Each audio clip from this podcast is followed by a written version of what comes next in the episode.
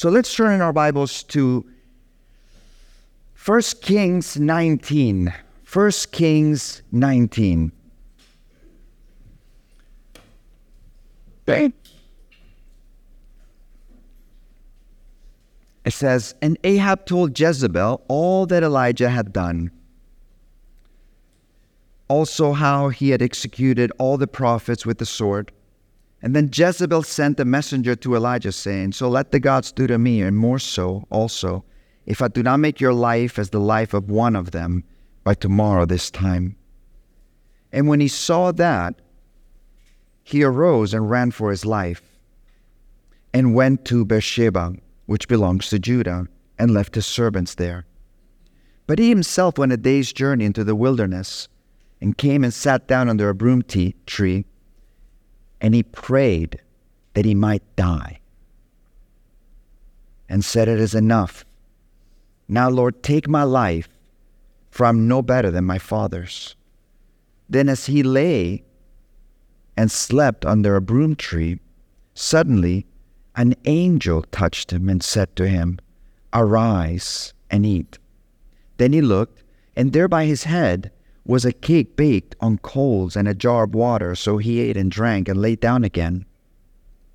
And the angel of the Lord came back the second time and touched him and said, Arise and eat, because the journey is too great for you. So he arose and ate and drank, and he went in the strength of that food forty days and forty nights, as far as Horeb, the mountain of God. And there he went into a cave and spent the night in that place. And behold, the word of the Lord came to him and said, What are you doing here, Elijah? And so he said, I have been very zealous for the Lord of hosts, for the children of Israel have forsaken your covenant, tore down your altars, and killed your prophets with the sword.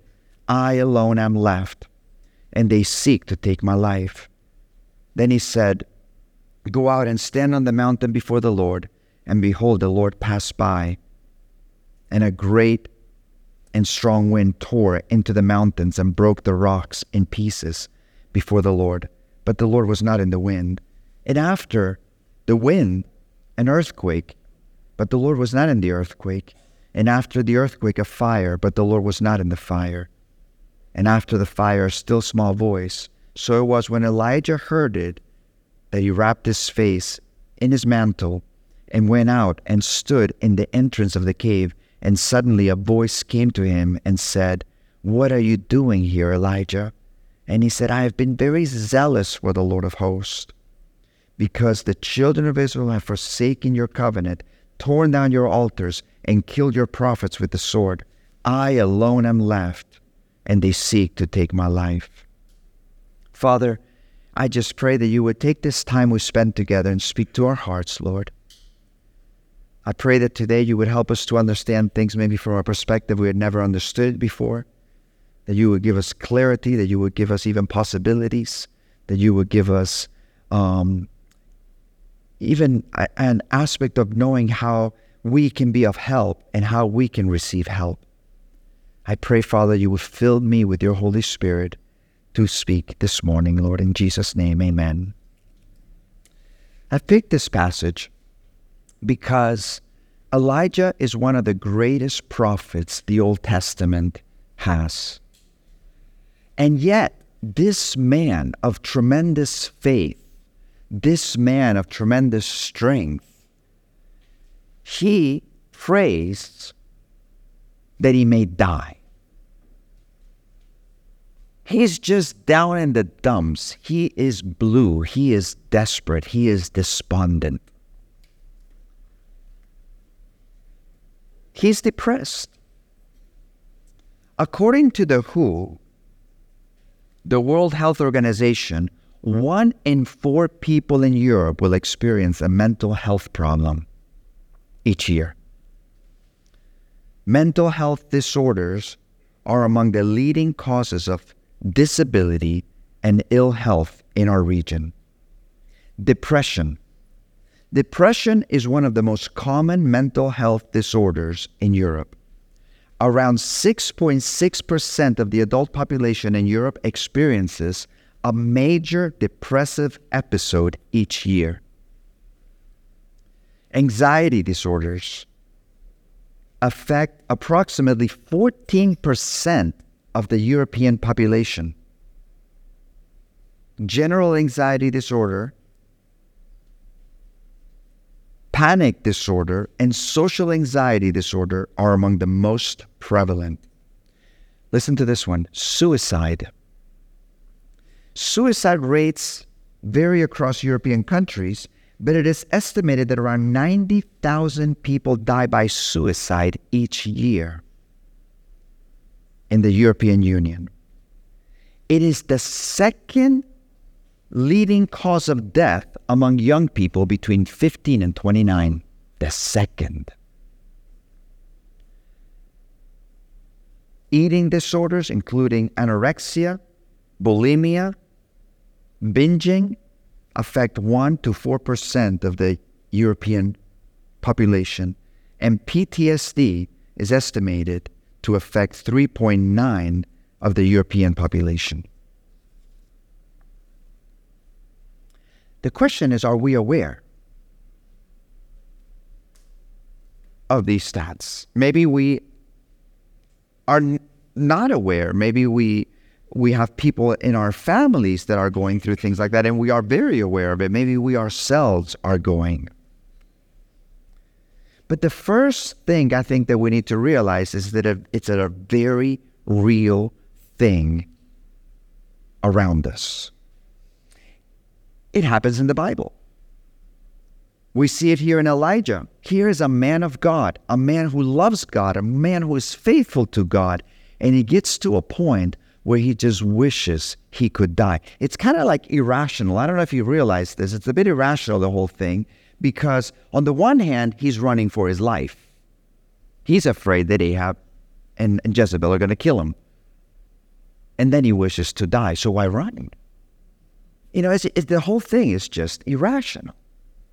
But 1 Kings 19 shows us a man of God, a man that loves God, a man that is faithful to God, a man that Jesus says there was I mean, he, he was an incredible prophet, and yet he's affected by this. Listen, in Psalm 38, verses 6 and 8, re- listen to this verse. King David, a man after God's own heart, says, I am troubled.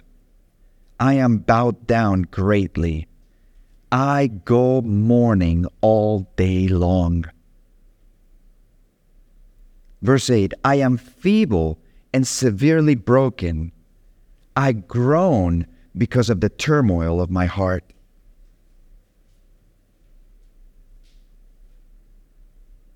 Psalm 42, verses 3 and 5. Listen to David. My tears have been my food day and night. Why are you so down, O my soul? Why are you so disquieted within me? Psalm 43, verse 2 why do, go on, do I go on mourning because of the oppression of the enemy? The Apostle Paul in 2 Corinthians 1 3 through 8, he says, He was burdened beyond measure, above strength.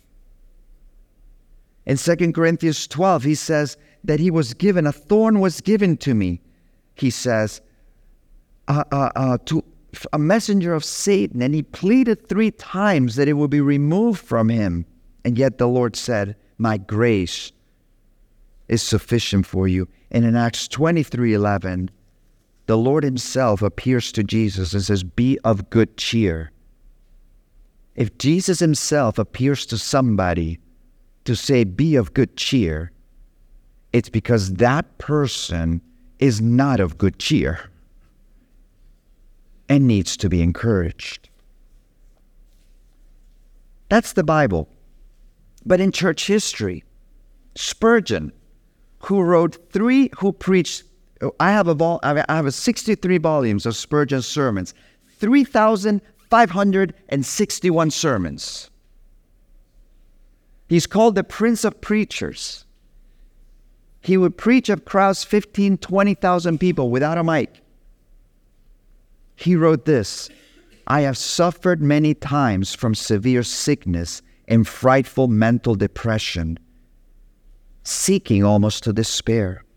Almost every year, I've been laid aside for a season, for flesh and blood cannot bear the strain, at least such flesh and blood as mine. I felt it was necessary to me, and has answered salutary ends.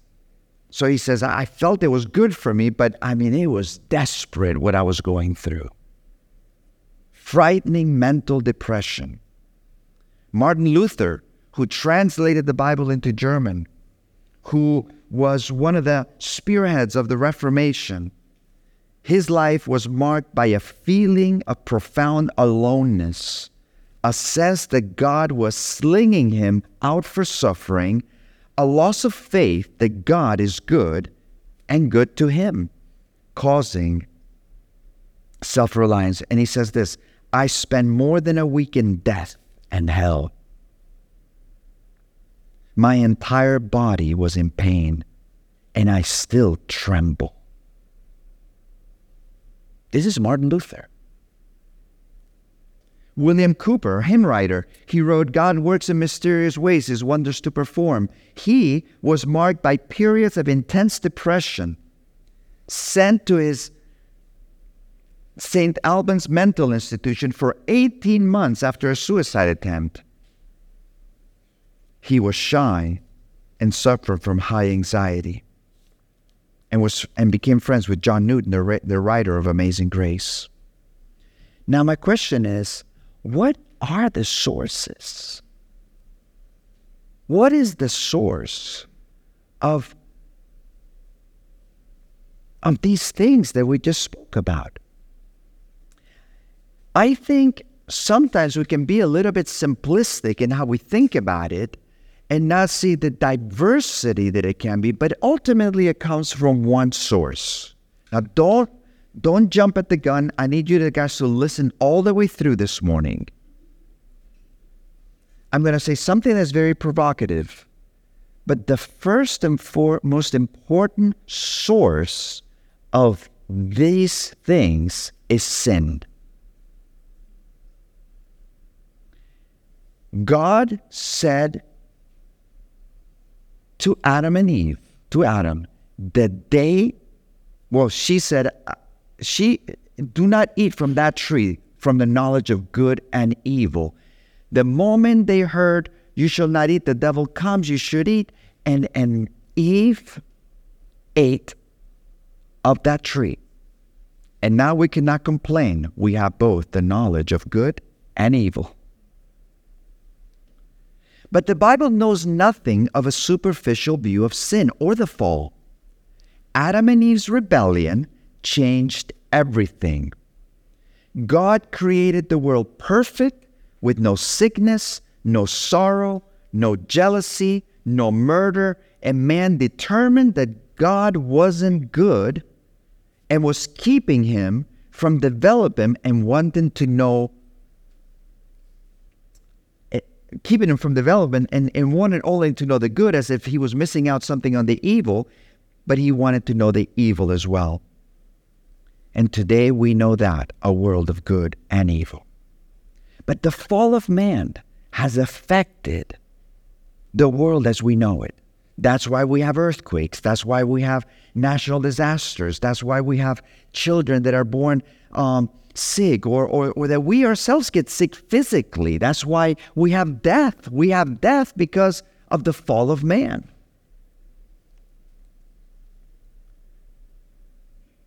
And the, the, the answer is not simple, but I think as we go through it, we will realize that we're going to need a lot of wisdom and discernment in our lives and encouragement to navigate through this.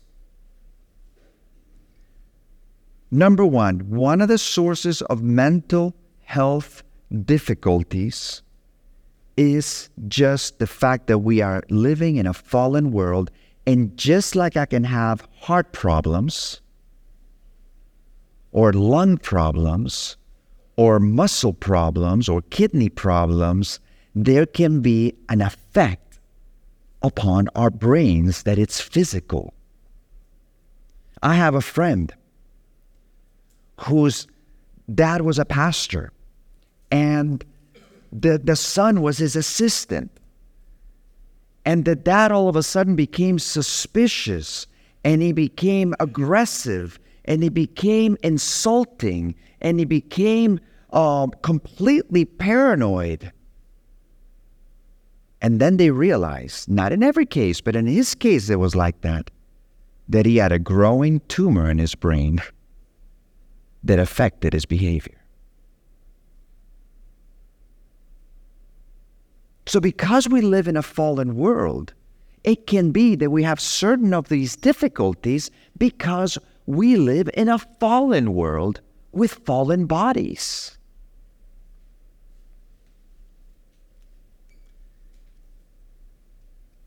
Number two,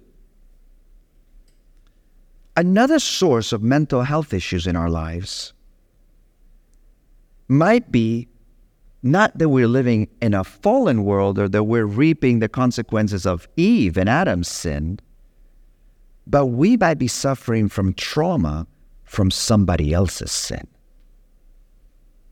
What somebody else did to us. We live in a really cruel world. I am super protective with the kids. You know, I, am really careful with things because I don't want things to happen to them. But the reality is that sometimes somebody else's sin traumatizes somebody.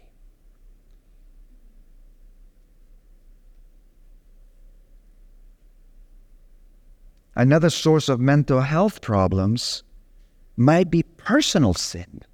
Might not be Adam and Eve's sin, might not be um, somebody else's sin, it might be your own sin. Turn to Psalm 32, verses 3 and 4.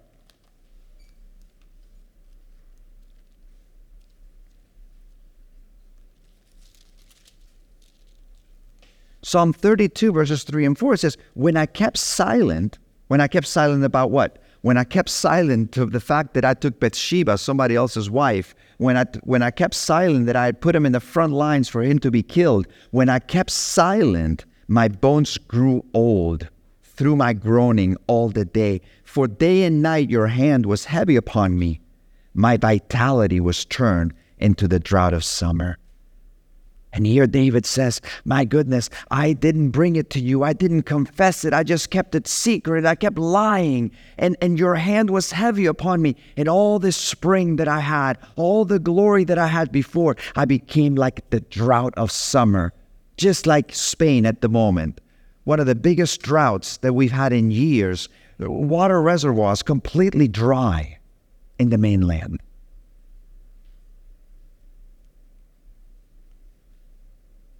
Another source of mental health problems might be personality type. You know, some people are some some people are more cheerful, are more bubbly, you know, and, and, and other people are more um, they're they're more melancholic. They might go through more ups and downs in their life. It might be just personality. And another source of mental health problems might be just the attacks of the devil. Accusing, shaming, tormenting, burning, you know, bringing fear into our lives. In 2 Corinthians 12, Paul says that a messenger of Satan was given to him and he felt this tremendous weakness, but it wasn't the fall, it wasn't it wasn't somebody else's sin, it wasn't his own sin, it was it, it wasn't uh, personality, it was actually attacks of the devil. And you see that in reality, we could oversimplify it. And you find this in churches. You find in churches that everything's the devil. You find with some people, everything's your sin. You find some people, everything's somebody else's fault. You find some people just say it's just a fallen world. But you know, as Christians, we need to mature in wisdom and discernment and, and need to realize that what kind of personality we have, what kind of things, who are we, who other people are, and how to navigate these situations because it's not as simple. People are complex.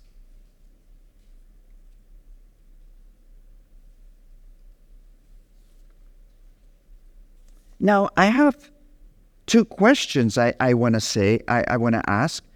Number two is how can we help as individuals and as a church in this reality? And number two, I want to ask if you are going through these things, how can we get help? How do we navigate this situation, right? Number one, how should we navigate this? How should we navigate it with wisdom, with love, and with compassion? As a community, as a church, number one, we need to reduce the stigma. We need to be able to speak about it. There is it's it's common. You know, it's kind of like infertility. It's like, oh my goodness, I can't have kids for 15 years. I, I'm, I'm a monster. I'm an alien. And then all of a sudden you begin to talk, and it's a lot of people are like that. And the moment you talk about it, you realize it's not so strange. Lots of people go through it. So, the first thing that we need to be able to do is to reduce the stigma and to realize that people through all ages have gone through this. To be able to have open conversations about this. Number two, as a church, we need to be able to pray for and pray with people struggling with these things. We had a particular person uh, I mean, and, and I'm, I'm speaking on this because I spoke at it at a youth retreat in Denmark, and I felt God really put this on our hearts. But also because the last three years have been brutal here in this church and in our community with mental health difficulties. It's been crazy. I don't know if you guys remember, but during the pandemic, we had somebody from the church, their brother thought people were chasing him and jumped off the eighth floor, fourth building and killed himself. It's a reality. And we had one particular person that was, uh, I, I, you could see the person falling apart, falling apart, falling apart, and people were kind of turning away from the person as opposed to maybe assisting the person in a healthy way. And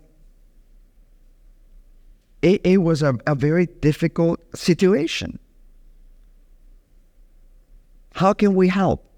Whenever we see to try to discern, to try to pray with the person and, tra- and pray for the person and encourage. There's one particular person I would say to, to her every single day I saw her with, with her trouble, with her anxiety. I would tell her the same thing I love you and God loves you infinitely more just to secure that person. Eventually, well, I'll, I'll, I'll, mention this. Then, community. We need loving community. We need to be a place where we are friends to one another. We are brothers with one another. We support one another. We need to offer pastoral care to help guide individuals that are going through this. And at times, we have to discern if maybe they need professional help. I got a phone call once and uh, to go help in a situation where there was acute psychosis, and I got there and I realized this is something that we can pray about, but this is something we need to call the ambulance for.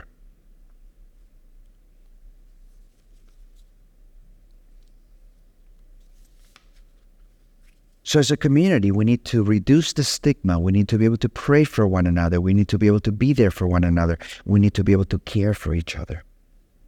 What shall we do if we suffer from that? And we all have that to one degree or another. Huh? We all have something to one degree or another. You know, you wake up one morning and yesterday everything was fine, and today the whole world is falling apart. Sometimes you even have difficulty breathing. Sometimes you see no, no brightness, no positive thought for the future. Sometimes, like Elijah, you, get, you got yourself in a cave. And you just think to yourself that the world will be so much better off if you just didn't exist. Maybe sometimes just to escape the problems. What shall we do if we have these mental health difficulties? Well, if it's a part of our bodies experiencing this, if it's because of the fall, God wants you to know that there's hope in the gospel. That God is renewing all things, that a day is coming where there will be no more sorrow whatsoever. No, no sorrow. No more tears. It says, This corruptible must inherit incorruption. There will be a day where I will no longer struggle with being down, with being with, with feeling depressed, with, with anything. No, no, no. There will be one day where I will shall awake as he is, and it will all be taken out. And you know, the reality is that no matter what we're going through physically, God might heal us. God could heal us. I mean, we're in a place where God has healed us, God is healing us, and God will heal us. But the reality is that not, and I think it's pretty obvious, pretty scientific, that the reality is that not everybody gets healed here on earth. I remember being with with Andrew and Susan one day, and we were in, in Camp de Mar, where he would. Uh, he, she was allergic. Susan was allergic to some some um, trees in his house. He's the best husband I've ever known, and he, in order to spare her from the allergies, he would move her out, book a hotel in Camp de Mar, and um, and there she, um, they would spend several weeks until the tree stopped blooming. But we were standing there, and, and she suffered from ME and from um, and from different things. And we were talking one day about healing, and I and I remember distinctly. I didn't know this was going to happen, but I remember distinctly saying to Susan, "Susan, one thing's for sure: God, when we stand with God, will heal you one day." Is what I said to her. God will heal you one day. She said, What do you mean? I said, God will heal you one day. And then she caught on and she says, You mean when I die? And I said, Yes, ultimately, either he'll heal you here, but for sure, he will heal you when we see him face to face. And unbeknown to me, she passed away a couple months later. But there's a redemption, not just here, there's a redemption. That's the hope of the gospel. That's why Jesus came. Not to make everything perfect here, but to, to deliver us into a new heaven and a new earth where there will be no more tears, where there will be no more sorrow. But we might need to navigate through it for the rest of our lives with the hope of a final redemption, no matter what it is we're going through. my goodness, I look at some people sometimes and they're they're so positive and they're they're type A personalities, they could conquer the world. And I'm like, I wish I was like that. But I'm not. I have bad days and I have bad weeks sometimes. And I realize that that is a little bit of my makeup. And so when I go through those dips, I just need to hold on for dear life and realize the Lord's going to get me through. And I need to realize, you know what, that ultimately I long for heaven because I realize that it will be there, it will be taken away. Paul, Paul saw such revelations. He saw such amazing things that he actually was given an angel, a, a minister of Satan to humble him. He wanted it away. He wished he wasn't feeling that weakness. But the, the Lord said, No, it's staying there because this is actually this actually keeps you close to me. And I'll tell you what, when I have those bouts, I'm really close. And that's what Spurgeon meant. These things were good for me. Trauma. If you suffer trauma from somebody else's sin, God wants you to know that He can heal your wounds. God wants you to know that man might have wronged you, but he won't. That he is able to turn all things that have been done to you for good. Think of Joseph. I mean, think about being with your brothers, and then your brothers just sell you as a slave. They just get rid of you. And then you spend years in prison because of what your brothers did to you. And then okay, the Lord delivers you and you become you you become a part of this this this household and the guy trusts you so much. He tr- he trusts him with everything and then his wife, the guy's wife said sleep with me. And Joseph says, "How can I do this evil against God?" He says, "No, I can't do that." And he runs away, leaves his jacket behind or his cloak, and then the woman says he tried to rape me. And he spent years in prison. The first time because his brothers falsely, uh, I mean, got rid of him. Not falsely accused him, they got rid of him because they hated him. And the second one, because of a false accusation, he spent years in prison. And then, when his brothers finally came and he became Pharaoh's right hand, he said, Don't be afraid. What you meant for evil, God meant for good. And God is able to take whatever pain you've suffered from others, and He's able to heal your heart and bring forgiveness to your heart. And that in turn, you will be able to say, Man, what man meant for evil, God turned for good. I mean, I have a, a, a, a silly illustration, I guess, in some ways, because it's not like it was evil, evil towards me. But I mean, my dad left when I was five. My mom remarried in, uh, in America when I was uh, 12 years old. And eventually I ended up in the United States, which I didn't like living there at all at the time. And then, um, and then I, you know, I joined the U.S. Army and I ended up being stationed in Germany. But, but you think of divorce, you think of the pain of being alone without my mom because she was in Palma and, and, and, and, and then she's working in nightclubs. She meets this guy. But you see all that stuff going on and you realize, oh my goodness, God used all that stuff. All those bad decisions, all those all those painful decisions, he actually used and was able to turn for good. And the Spirit of God will draw near to you. No, notice when Elijah says, I just want to die, that an angel comes and feeds him. God's not angry with him for being down. I mean, sometimes we see people that are down. It's like, come on, suck it up, princess, get up. God doesn't say that to him. God says, God says to him, here, take some food for the journey. And then he says, he doesn't say, hey, Elijah, what are you doing there in that cave? He's not looking from a distance. He says, what are you doing here? God's in the cave with them.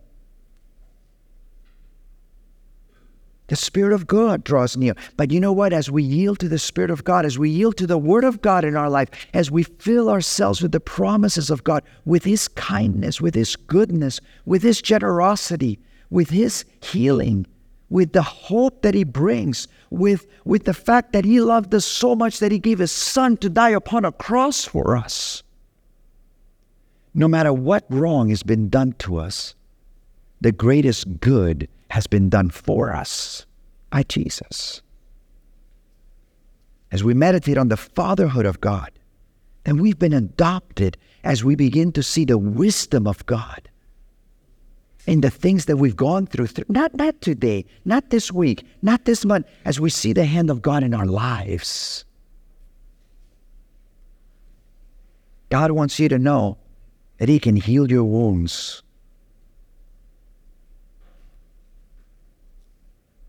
But maybe it's personal sin, addiction, destructive behavior, drugs, sex, na- ne- negative habits.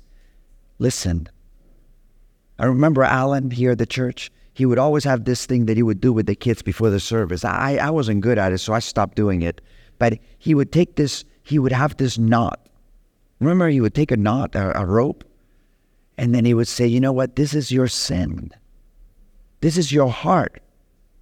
And then he would talk from First John chapter 1, verse 9. It says, If we say we have no sin, we lie. But if we confess our sins, he is faithful and just to forgive us and to cleanse us. And then he would do something, he would do some kind of magic, and the knot would just become straight.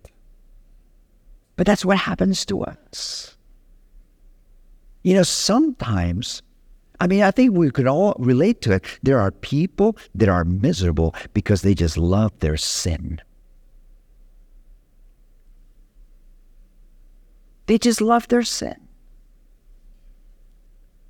And the best thing is to say, you know what? I'm done with that.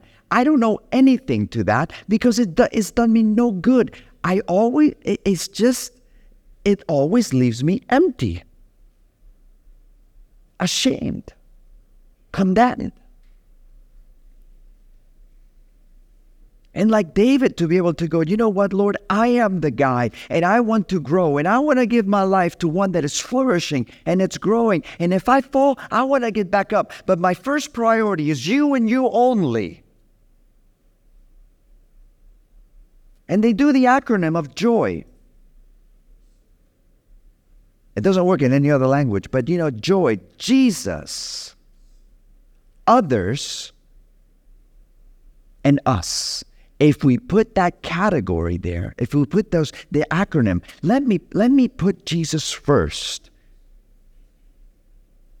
Let me ask for help.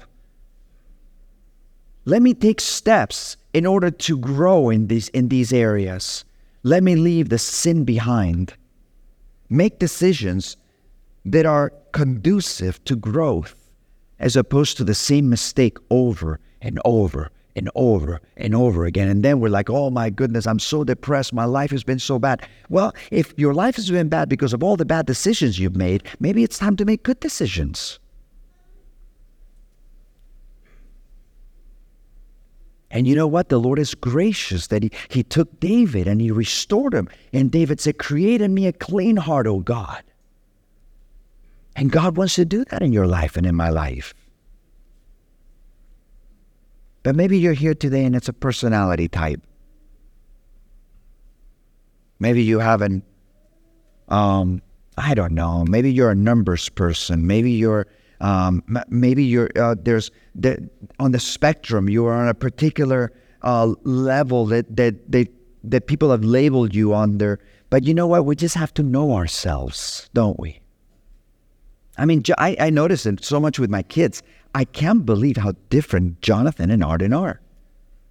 Jonathan Arden can lose and he doesn't care.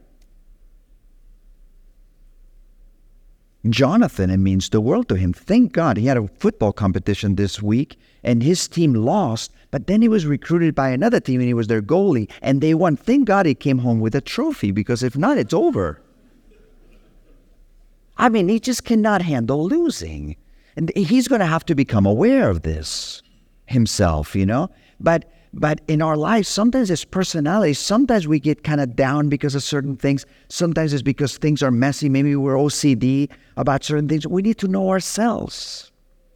You know, with with um, with um, uh, Michael, it's so funny because Mike, we were talking about the Bible one day. I think Zuli was there, and uh, we were saying, and I was saying, man, when I look at the Bible, it says Jesus is so social, man. Everywhere he's eating with people, and he's eating, and, and he's walking with them, and he's he's praying, and he's talking. Everything he does is dealing with people. And then he goes, uh, I say he's so social, and Michael goes, all I see is so structured. I see him sending the 12, then he sends the 70, then they report back to him, then he divides the basket, you know, and, and all that stuff. And I was like, oh my goodness, we just see life completely different. We're both Christians, we both love the Lord, but we're just different people. Personality types. But maybe it's just attacks of the devil himself. Sometimes in our minds, we are just bombarded by evil thoughts from the pit of hell. Maybe sometimes they're even combined. He makes use of a weakness, and the devil just comes and just wants to destroy and kill and shame. How do we deal with that?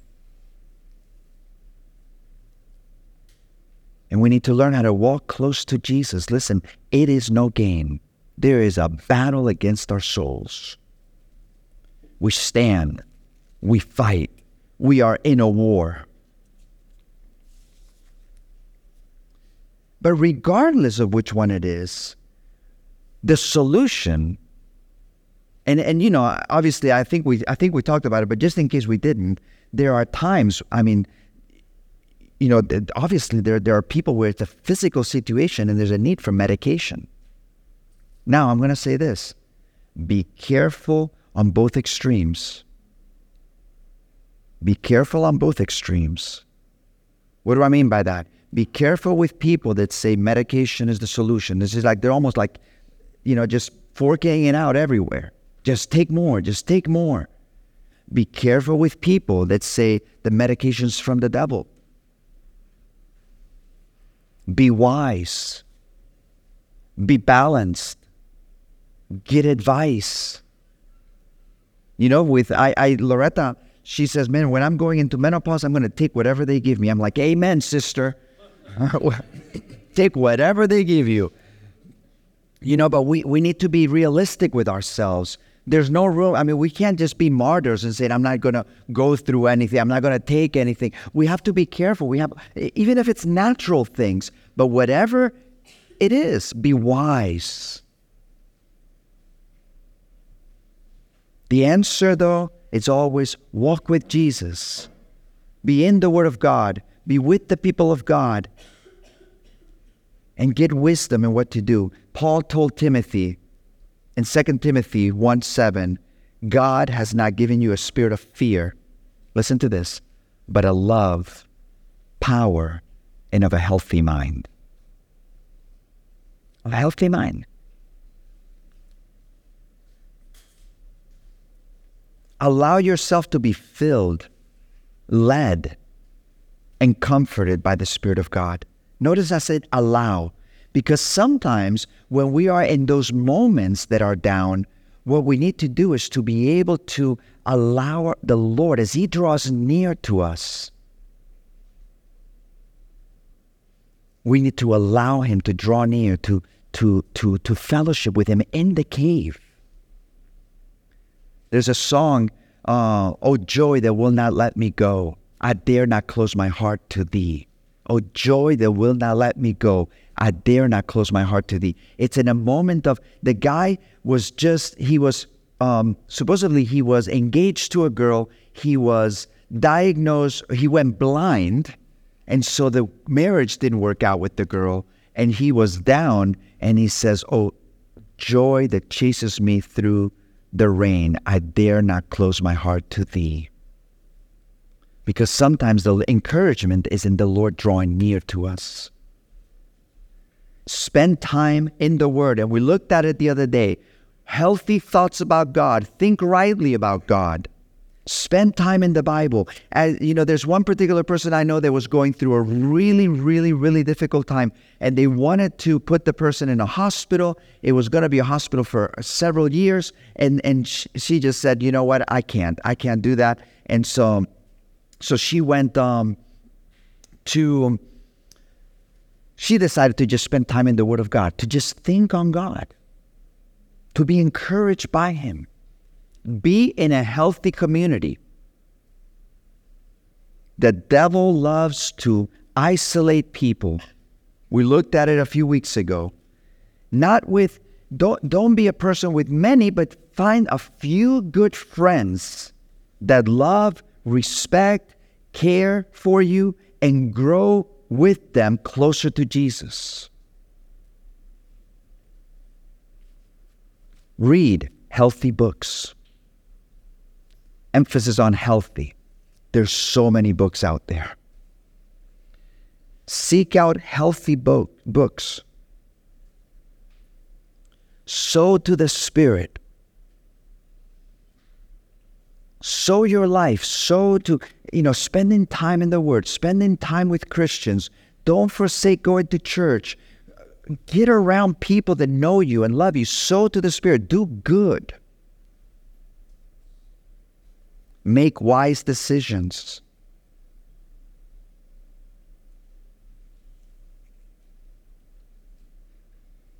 Make wise decisions with your life.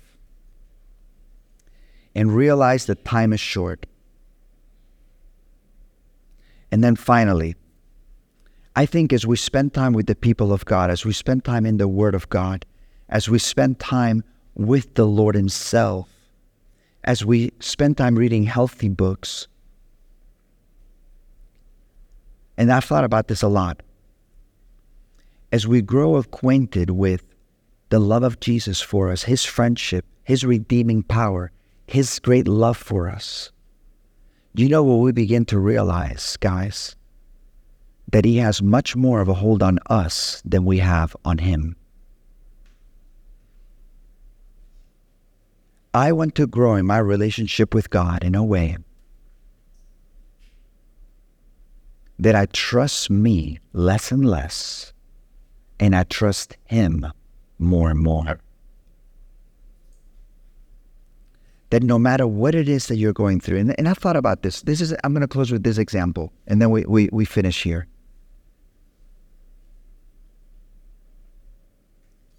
I want to feed my life and build my relationship with the Lord, yield to it in such a way that I just commit my life to Him because one day I could get Alzheimer's. One day I could get dementia. I'm not afraid of speaking stuff like that. I'm not superstitious like.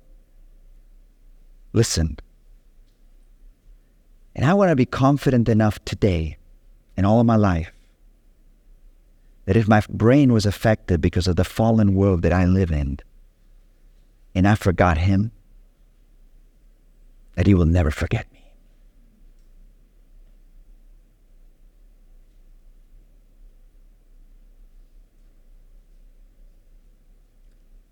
I want to grow. That no matter how crazy my mind feels at times, no matter how down it feels at times, no matter like Elijah, where I just wish I could die, to realize that it's not me that has a hold on him, it's him that has a hold of me.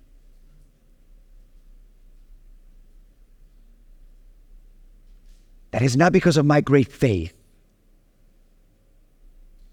because it's of his great person and the great, incredible hope that he's brought to us that we cannot save ourselves, but he is our Savior, our ever present help in time of need.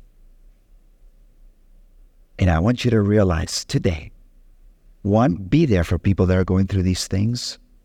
But two, if you find yourself, realize He's not with us when we feel high. He's with us no matter how we feel. He didn't say to Elijah, What are you doing there? He says, What are you doing here? Learned to fellowship with God. Paul said it. I've learned the secret of being content no matter what the circumstances are, whether I'm bound, whether I'm abased, whether it's physical, whether it's emotional, whether I'm high, whether I'm low. He's constant. He's there. And there are people that say, oh, Christianity is just a crutch. These Christians, they just need a crutch to hold on because they have a limp and they have they have somebody to sustain. They need somebody to sustain them. Listen, Christianity is not a crutch. It is an ICU unit.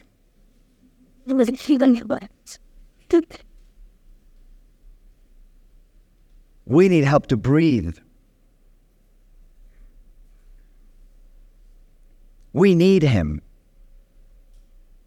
And so, no matter where we're at in that spectrum, let's realize His greatness and His care and His goodness. He didn't condemn Elijah, He actually fed Elijah. And He actually revealed Himself deeper to Elijah through that difficulty in the end, Elijah realized that God was not the God of the fires and the God of the earthquakes and the God of the winds, although he is the God of those things. Elijah realized that God was the God even when none of these things were going on. That still small voice, that continuous, that that that's that that personal aspect, that hope. Let's pray together. Father, we thank you so much, Lord, for your for your love, for your grace, and and Lord, we looked at all these different aspects of what it could be. And I pray you give us wisdom here today. Discernment, whether today or even the weeks to come, but help us, Lord, to, to navigate ourselves, to realize that it's not strange, to realize that we can talk about it, to realize that you are near, to realize that that is why you came, to realize, Lord, that you come to redeem us body, soul, and spirit, and mind. I pray, Father, you bring great freedom here today.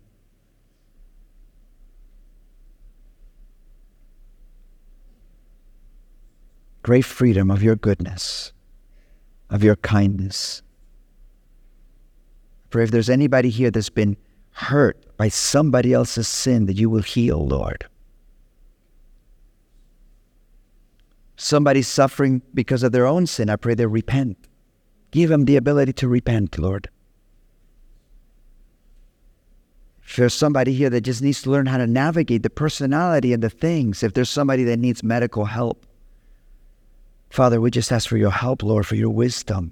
But may we be a loving community that pushes towards you and your goodness and your kindness to us.